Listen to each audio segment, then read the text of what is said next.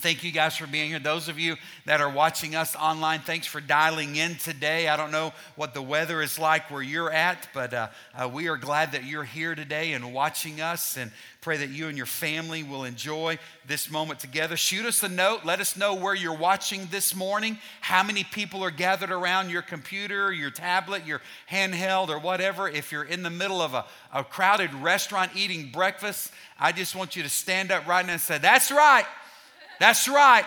It's happening there in Boerne, Texas right now. But thank you guys for dialing in and watching us today. We're going to continue in this series, You Ask For It. We are uncovering some of the biggest questions that I believe our culture is asking us today. Last week we started with what I believe is the number one question is, is who is God? And maybe you weren't able to join us last week. And so we want to encourage you to go back and look online and, and watch it because the question is who is God is huge. It's huge. And so um, I hope that you will be able to spend some time with that and, and come to an understanding as to, to who God is. We looked at the Bible, right? I didn't preach last week. I simply read scripture to see what the Bible says about who God is. Amen. We as men sometimes have a way of, of jacking the view of God up. We kind of throw in our own kind of little likes and dislikes or our thoughts. And, and I just simply said, I think scripture is pretty clear as to who God is. And so we want to encourage you to find that. But we're going to continue in this series today. Every two seconds, say two. Every two seconds. That's how often someone in the U.S. has their identity stolen. How many of you have been the recipient of identity theft?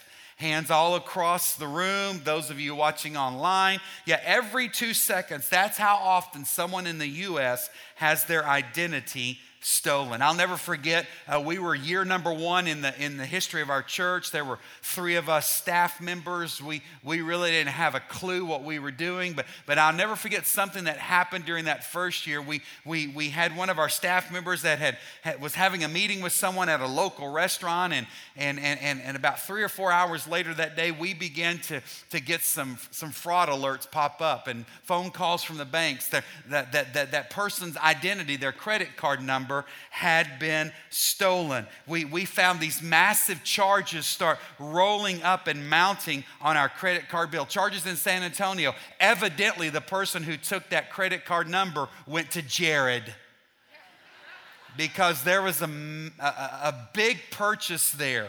Another business administrator, Pastor Jason, did you just buy something on the church credit card for Angie for Valentine's Day? I said, No, but that's not a bad idea. No, I didn't say that. But guys, just want to remind you men, Valentine's Day is Wednesday. And, but these charges kept rolling up. They hit Target and then they started going up I 35 towards Schertz. And, and man, things started, we, we had had our identity stolen. Now, these days, you don't even have to, to leave home to have your identity stolen, do you? With so many purchases online and, and things like that. I mean, you can be sitting in your home and, and, and man, it can hit you. Identity theft is not fun, is it? It's a mess. It's a process of calling and canceling and figuring out and verifying. Uh, it is just not fun when somebody steals your identity. You know, I believe that there's a more devastating identity theft taking place in our nation today than the financial kind. There is a more devastating theft that's happening. It's when you begin to feel like your worth as a person has been ripped from you. Anybody ever been there? Many people in our world today are victims of an identity theft. We have forgotten who we are. Or, or we've been listening to the chatter of, of people around us, even some people we know, people we work with, maybe even people in our own homes. And they begin to speak things and say things about us. And, and, and what's happening is we can migrate so far away from who we truly are, and we can buy in and believe that we are something or someone that we really aren't. Do you remember that's one of the first things that took place in the garden? Do you remember the serpent? He said, Hey, you can be like God. You remember that? and, and Eve and, and, and Adam begin to think, well, maybe we can be. Their identity as to who they were began to be pulled and ripped away from them. Many people in our world today struggle to identify their identities. And so today we thought we would deal with question number two is who am I? The question I want us to look at today is who am I? Have you watched any of the Winter Olympics yet? And didn't you love the opening ceremonies? And, and, and I love the pageantry. We're, we kind of have a secret scorecard as to who has the, the best outfits when they walk in, you know, whose uniforms look the best. I'm especially fond of the lime green that popped on the TV screens this year. That's pretty cool. I, I don't know what's up with the US and those, those kind of lumberjack camel looking gloves, those mitts with like the moccasin fringe hanging. I mean, that was pretty gnarly and different. Hey, how about the dude from Tonga, shirtless, slathered in coconut oil? Now, that's a dude right there. It's like two degrees and and homeboy's walking in, just waving the and smiling. You know, inside he's going, This was a bad idea. he did it in Brazil in the summertime, but it's different in Korea. Amen. And how about those athletes who walk in and they're the only athlete from their country? No pressure there. The weight of your country rests on your shoulder, figure skater. Man, how can you live up to that?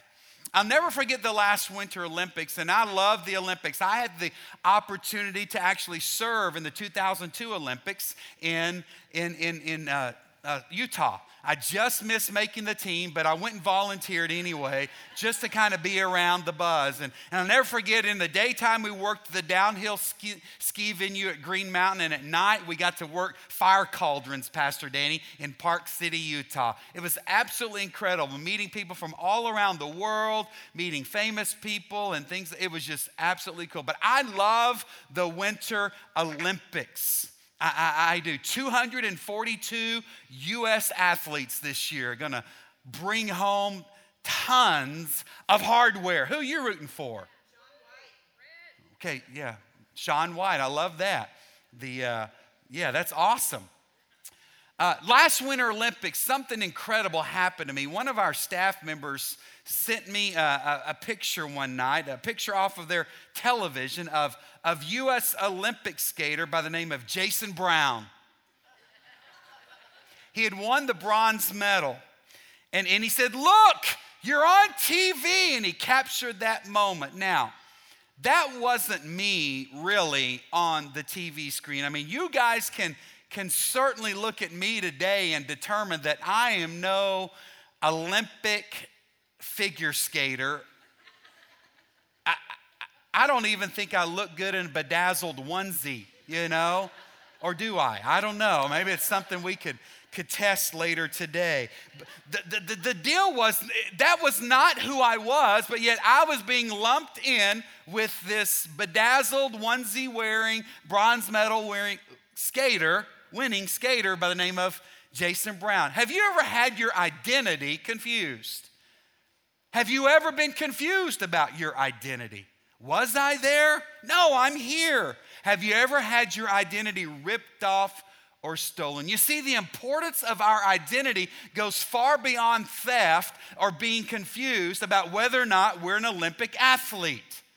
Our identity is one of the most important things about us.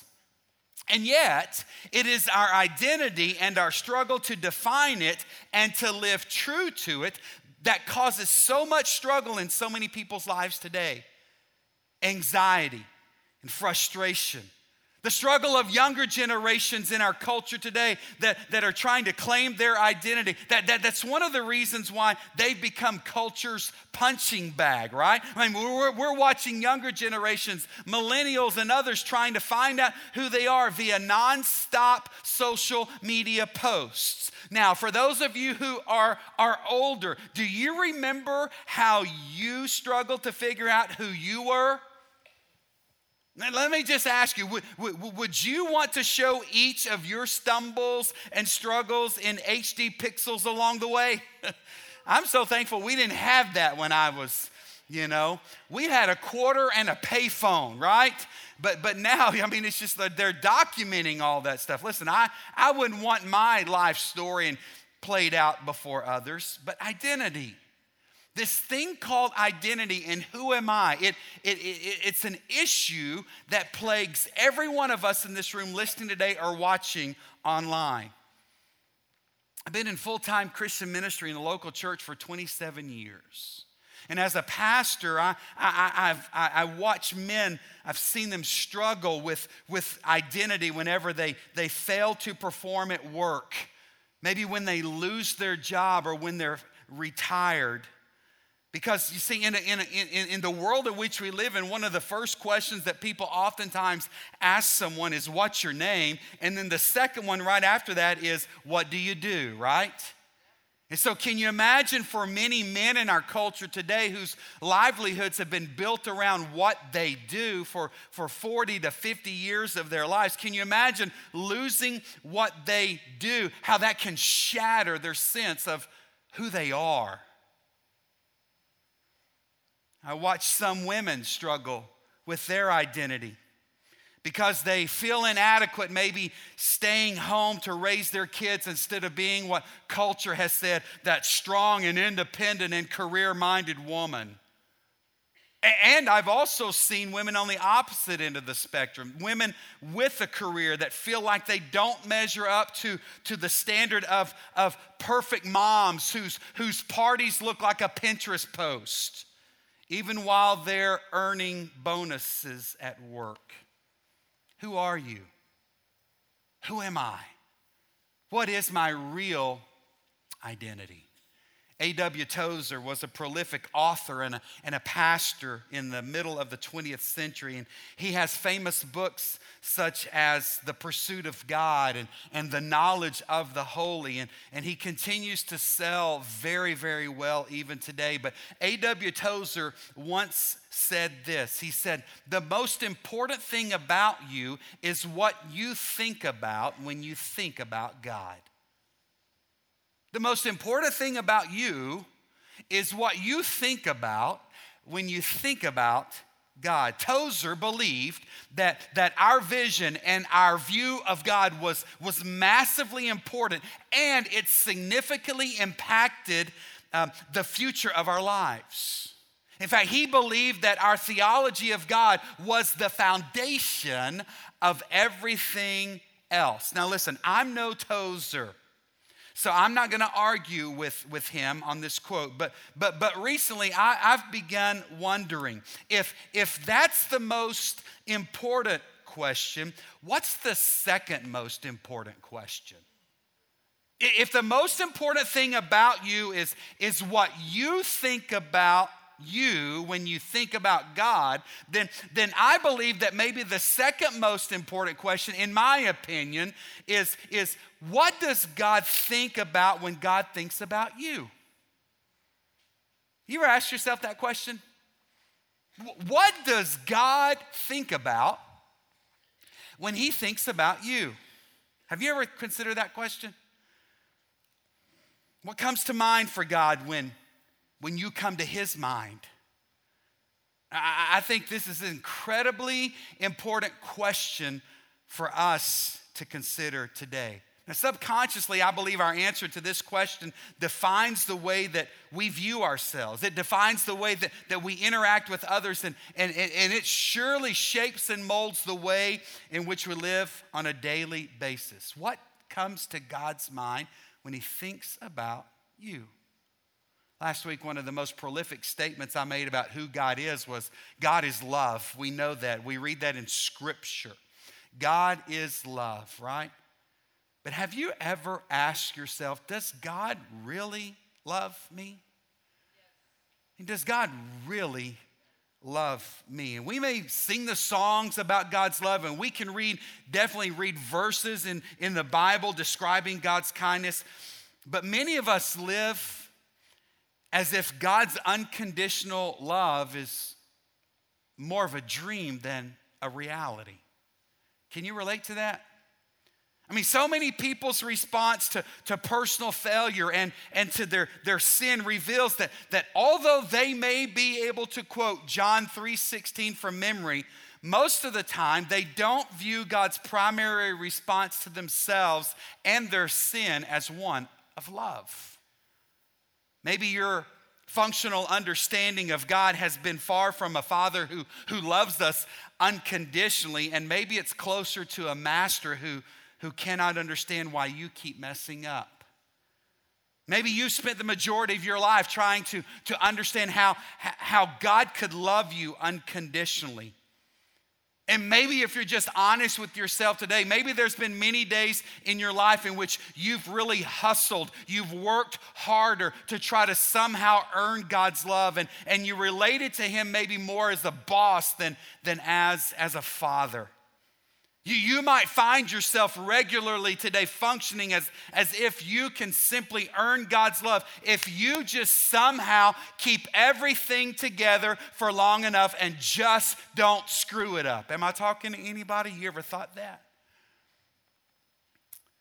Listen, whether that struggle comes from your personality, whether that struggle comes from your childhood or, or something else, listen, there maybe been even men and women in positions such as mine before that have said messages and sent messages to you that somehow send them the, the idea that it's about you working harder, being better, doing more, so that in turn God will love you. And can I just stop and tell you this? If that's the message you've heard from someone else, they were wrong.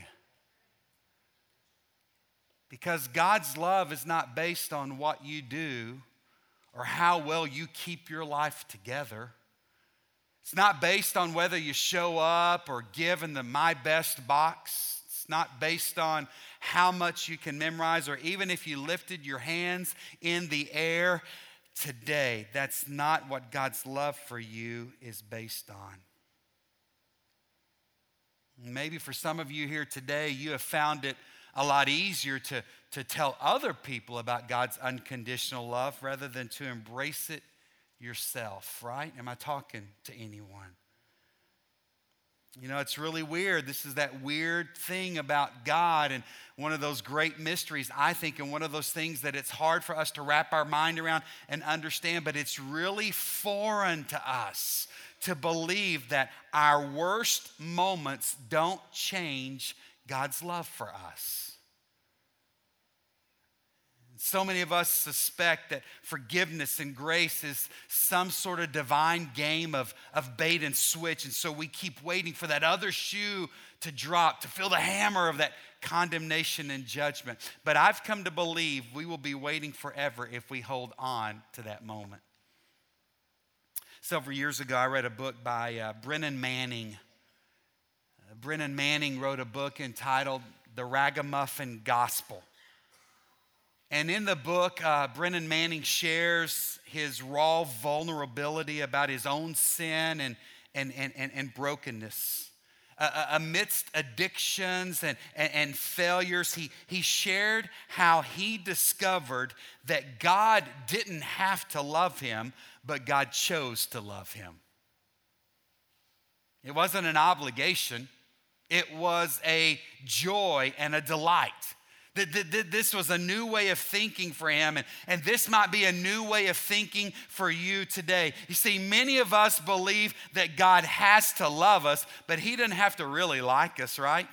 and so here's what I've done in relation to this who is God movement that now who am I? I, I, I began looking at scripture to, to, to, to explore what God thinks about us what comes to God's mind when He thinks of us? And I found verse after verse which spoke powerfully about what God thinks about me and what He thinks about you. And I really want to share those with you today. But, but I was reminded, even as we were gathered in this room about an hour ago, that, you know, we are nothing more than dirt and spit. Did you know that?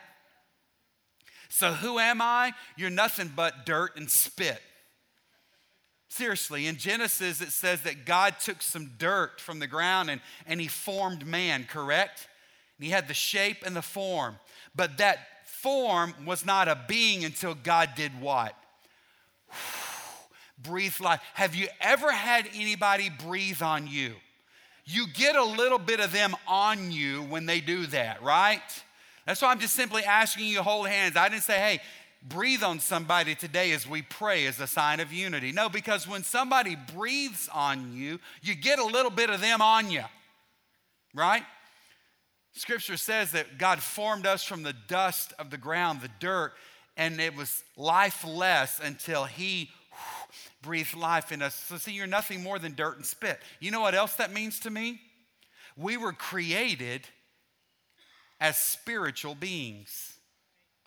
You see, you were nothing until God did what? Breathed life into you. So, listen, just a little sidetrack, real quick, for someone listening online or in person today. That may be the very reason why today you feel so discouraged and disillusioned with life. It may be the reason why you're lonely and you're dejected. You, you, you, you feel hopeless because you know what? You're disconnected from your true being, the spiritual side. I'm just saying.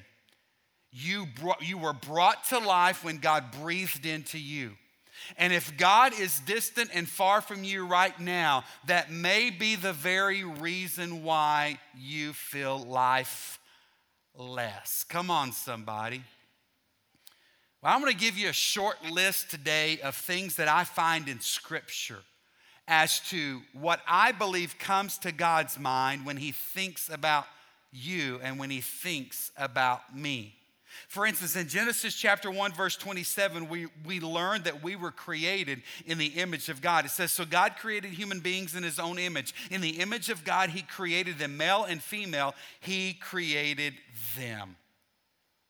Psalm chapter 139, verse 13 says that we were made by God's hand. You made all the delicate inner parts of my body. You knit me together in my mother's womb. Thank you for making me so wonderfully complex. Listen, when somebody starts to talk trash about you and say that you're nothing, you'll never amount to anything, say, hey, listen, you must not know the Bible. Because in Psalm chapter 139, it says that I am wonderfully complex, and maybe you just can't understand me. Maybe you're just too much for that person to handle right?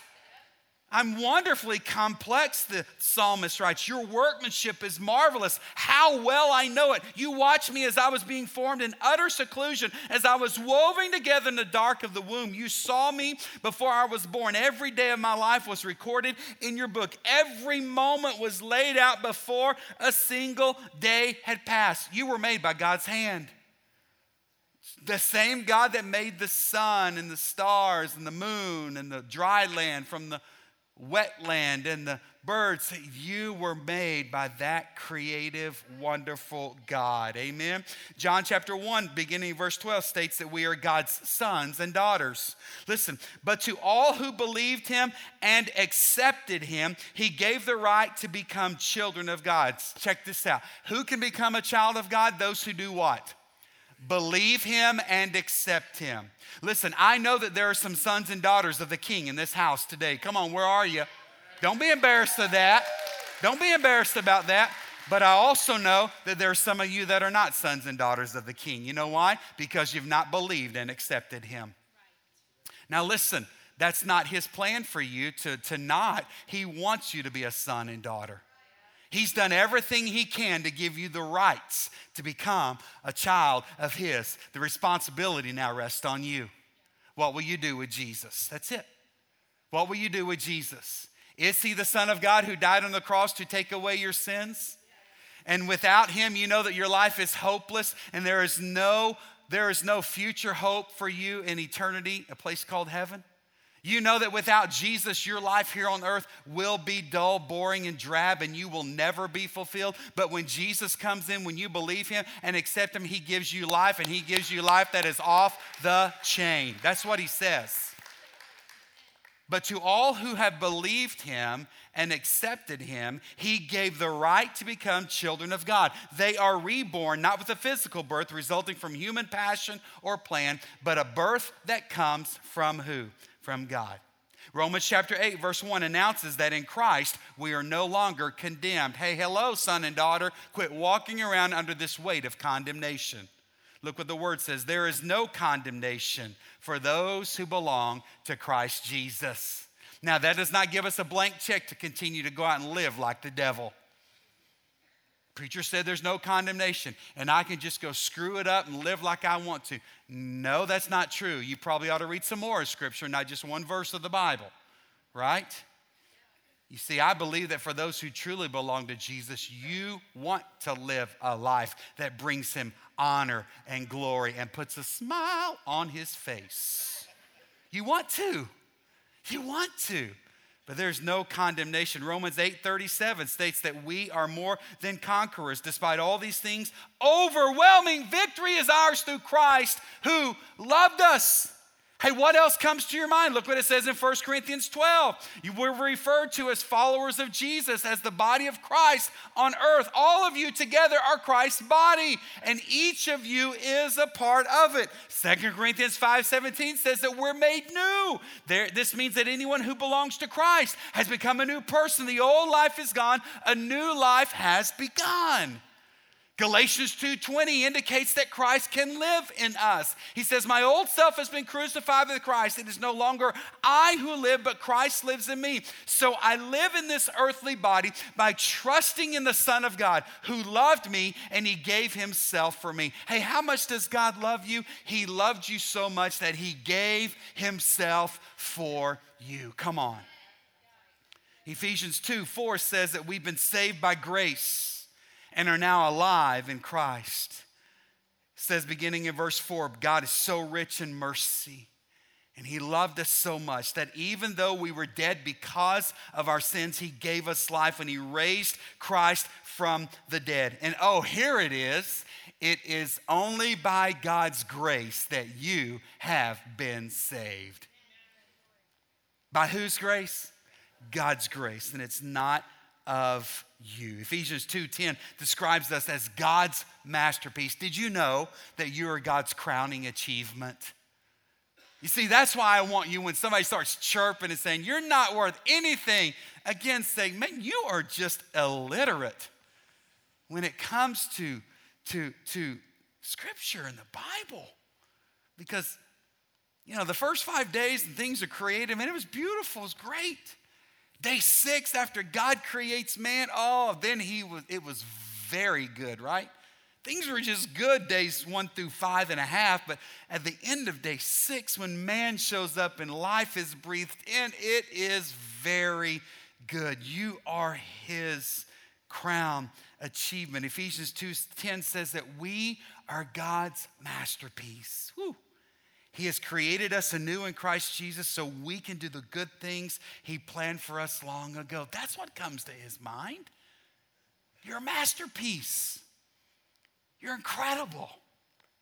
Colossians 1:13 says that we are forgiven. He's rescued us from the kingdom of darkness. He's transferred us into the kingdom of his dear son who purchased our freedom and forgave our sins. And then finally, I mean we could go on but in Philippians chapter 1 verse 6 it states that that we are unfinished works which God will complete.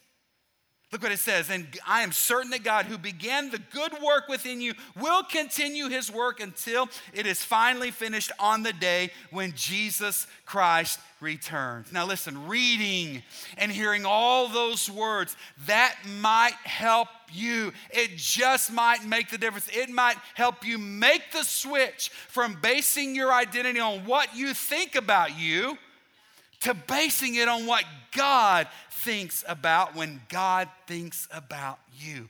That's the word. That's what he says about you. And it might not be an easy transition for you today because you've been listening to so many falsehoods. Your identity has been stolen and ripped from you.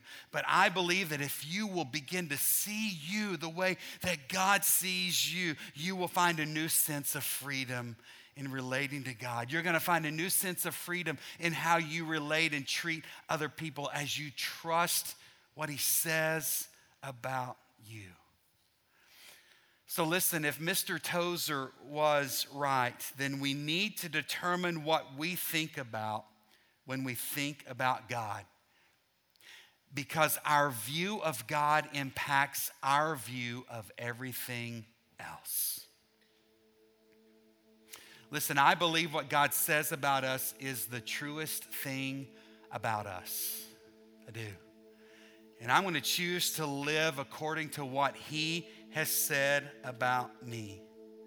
I've been told I'm too slow. I was told I was too old when I was 12 years old playing in Little League sports. Where's that kid's birth certificate? He's a full grown man out there. He started shaving like six weeks ago. I'm no figure skating champion. You know, I'm just a dude who lives in one of the greatest cities in Texas, serving in one of the most incredible churches in the area married to the hottest woman in Kendall County. I said that. My wife is hot. Somebody busted, listen, somebody busted my chops on that years ago. I can't believe a preacher would say his wife's hot. Okay, she's ugly.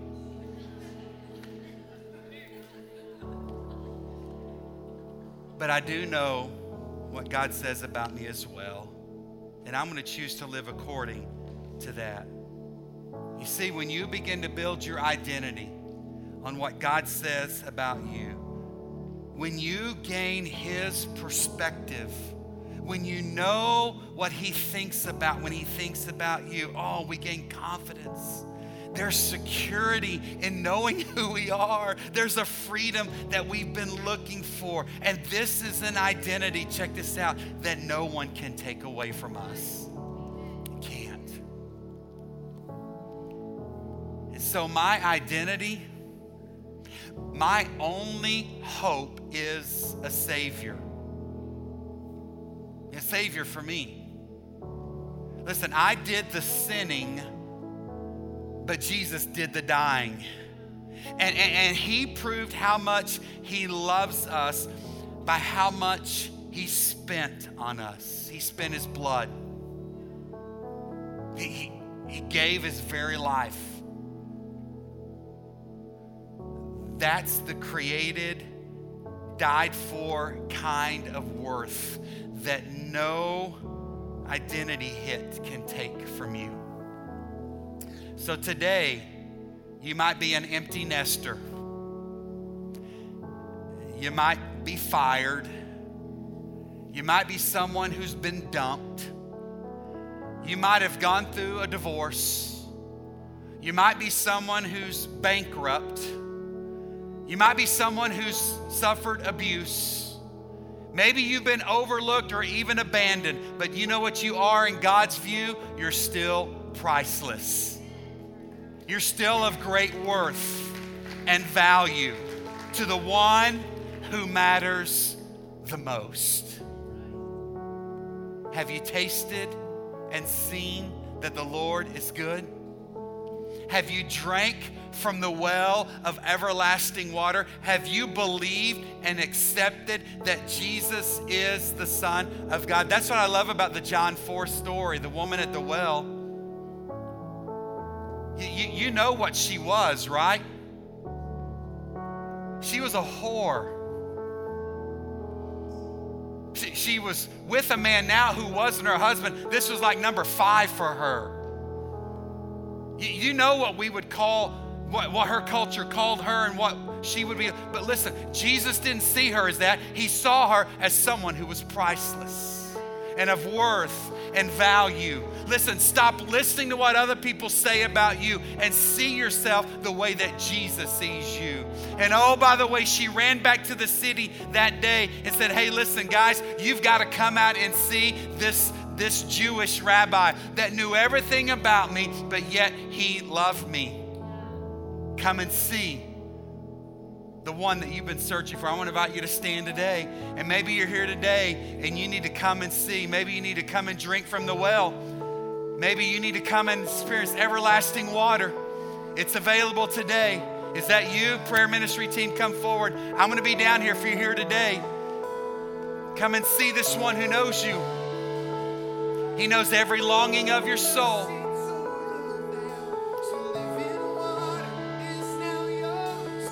Is that you today? Come and be the one who knows every longing of my soul. Come and see what he can do. Come Come on, do you need a drink from the well today? He's here. come and drink here from the well. His love and mercy tore the veil. So living water is now yours. Come on, come and see who needs Jesus. Come and see the one who knows. Every longing of my soul. Come and see what he can do. He says you're worth, you're valuable. Do you need a drink today? Drink here from the well. His love and mercy tore the veil. Come on. As we come and as we come in awe of you. You need Jesus. Come on. You give everlasting life. You make us new.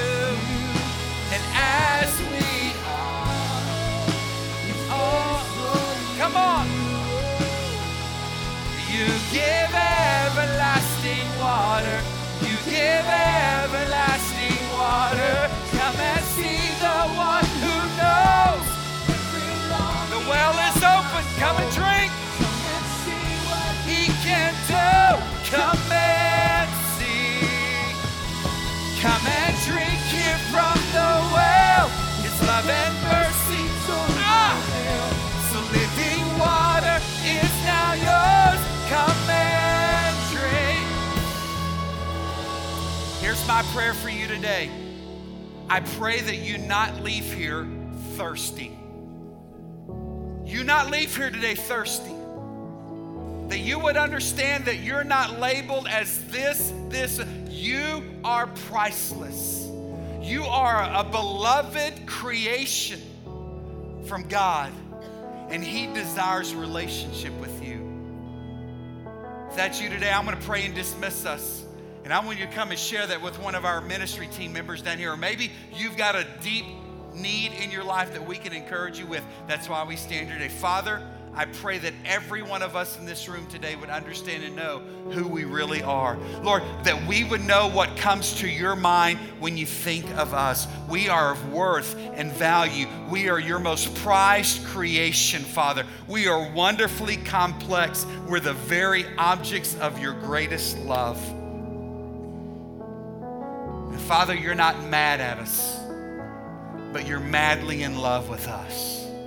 And you want us to taste and see that you're good. You want us to drink from a well that never runs dry. Oh, Lord, I pray for that person today that needs to be satisfied that they would come and drink from you. All for your glory. It's in the name of Jesus we pray. Amen. Thank you. Dismissed.